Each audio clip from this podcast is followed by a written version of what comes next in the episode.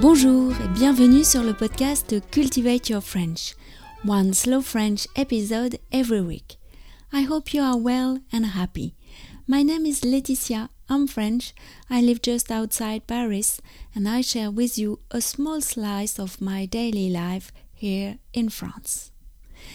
Last week we had wonderful weather in Paris. On Thursday, when I left my friend Lorena, with whom I had a co working session, I decided to walk. I had to go to Notre Dame de Lorette. We were in a coffee shop in Rue du Château d'Eau in the 10th arrondissement.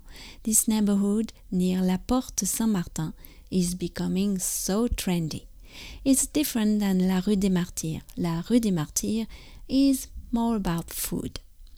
In the notes with the transcript of this episode, we study the importance of the adjectives. How do you learn new adjectives? Where do you place them, etc. In this particular episode, which is the third one and the latest one about the adjectives, we ask ourselves how to say something different than just c'est intéressant or c'est bon. All the information about the transcript is available at cultivateyourfrench.com. Et maintenant, parlons français. Je vous lis le texte une première fois lentement et ensuite vous l'entendrez à vitesse normale. La rue du Château d'Eau, c'est une rue où on se balade pour les nombreuses petites boutiques qui proposent de la mode, de la déco, des objets tendance. Il y a aussi une cave à bière, la deuxième boulangerie Mamiche, un concept store dédié à la cuisine, un chocolatier. Il était un peu plus de 17 heures quand j'ai quitté Lorena. Il faisait beau. Je me suis dit que j'allais faire mes petites courses à pied. Je devais me rendre à l'épicerie italienne Rap pour mes parents.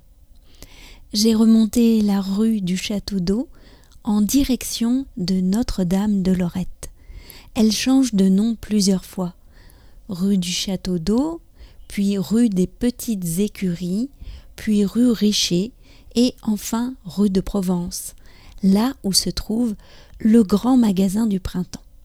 Mais cette rue change aussi plusieurs fois d'ambiance. On quitte le quartier branché pour une tranche de rue très africaine. Ensuite, c'est plus cossu et on arrive dans le quartier très commerçant de la rue des Martyrs. Mais en pleine fête chez j'ai remonté la rue des Martyrs. Je me suis arrêtée pour acheter un bouquet de fleurs tout mignon.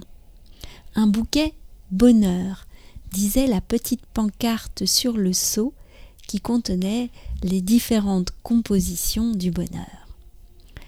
La rue des Martyrs est aussi une rue très vivante, très commerçante, l'endroit idéal pour se composer un repas entre les traiteurs, boulangers, fromagers, primeurs ou encore cavistes.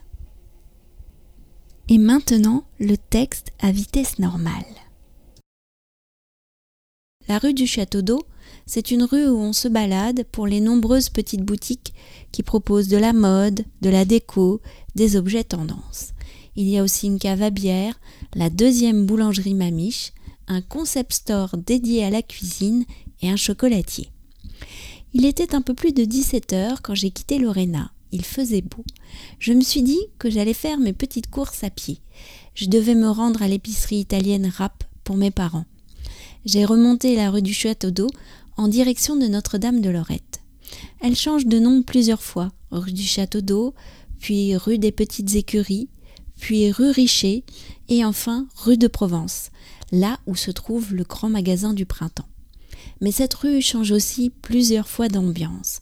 On quitte le quartier branché pour une tranche de rue très africaine. Ensuite, c'est plus cossu et on arrive dans le quartier très commerçant de la rue des Martyrs.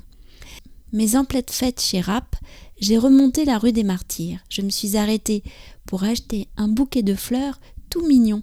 Un bouquet bonheur, disait la pancarte sur le seau qui contenait les différentes compositions du bonheur. La rue des Martyrs est aussi une rue très vivante, très commerçante. l'endroit idéal pour se composer un repas entre les traiteurs, boulangers, fromagers, primeurs ou encore cavistes. Cultivate Your French, c'est fini pour aujourd'hui. Je vous retrouve avec grand plaisir la semaine prochaine pour un nouvel épisode du podcast et je vous invite d'ici là à suivre également les élections présidentielles en France. Le second tour aura lieu dimanche prochain, donc mercredi, nous aurons un nouveau président. À très bientôt, au revoir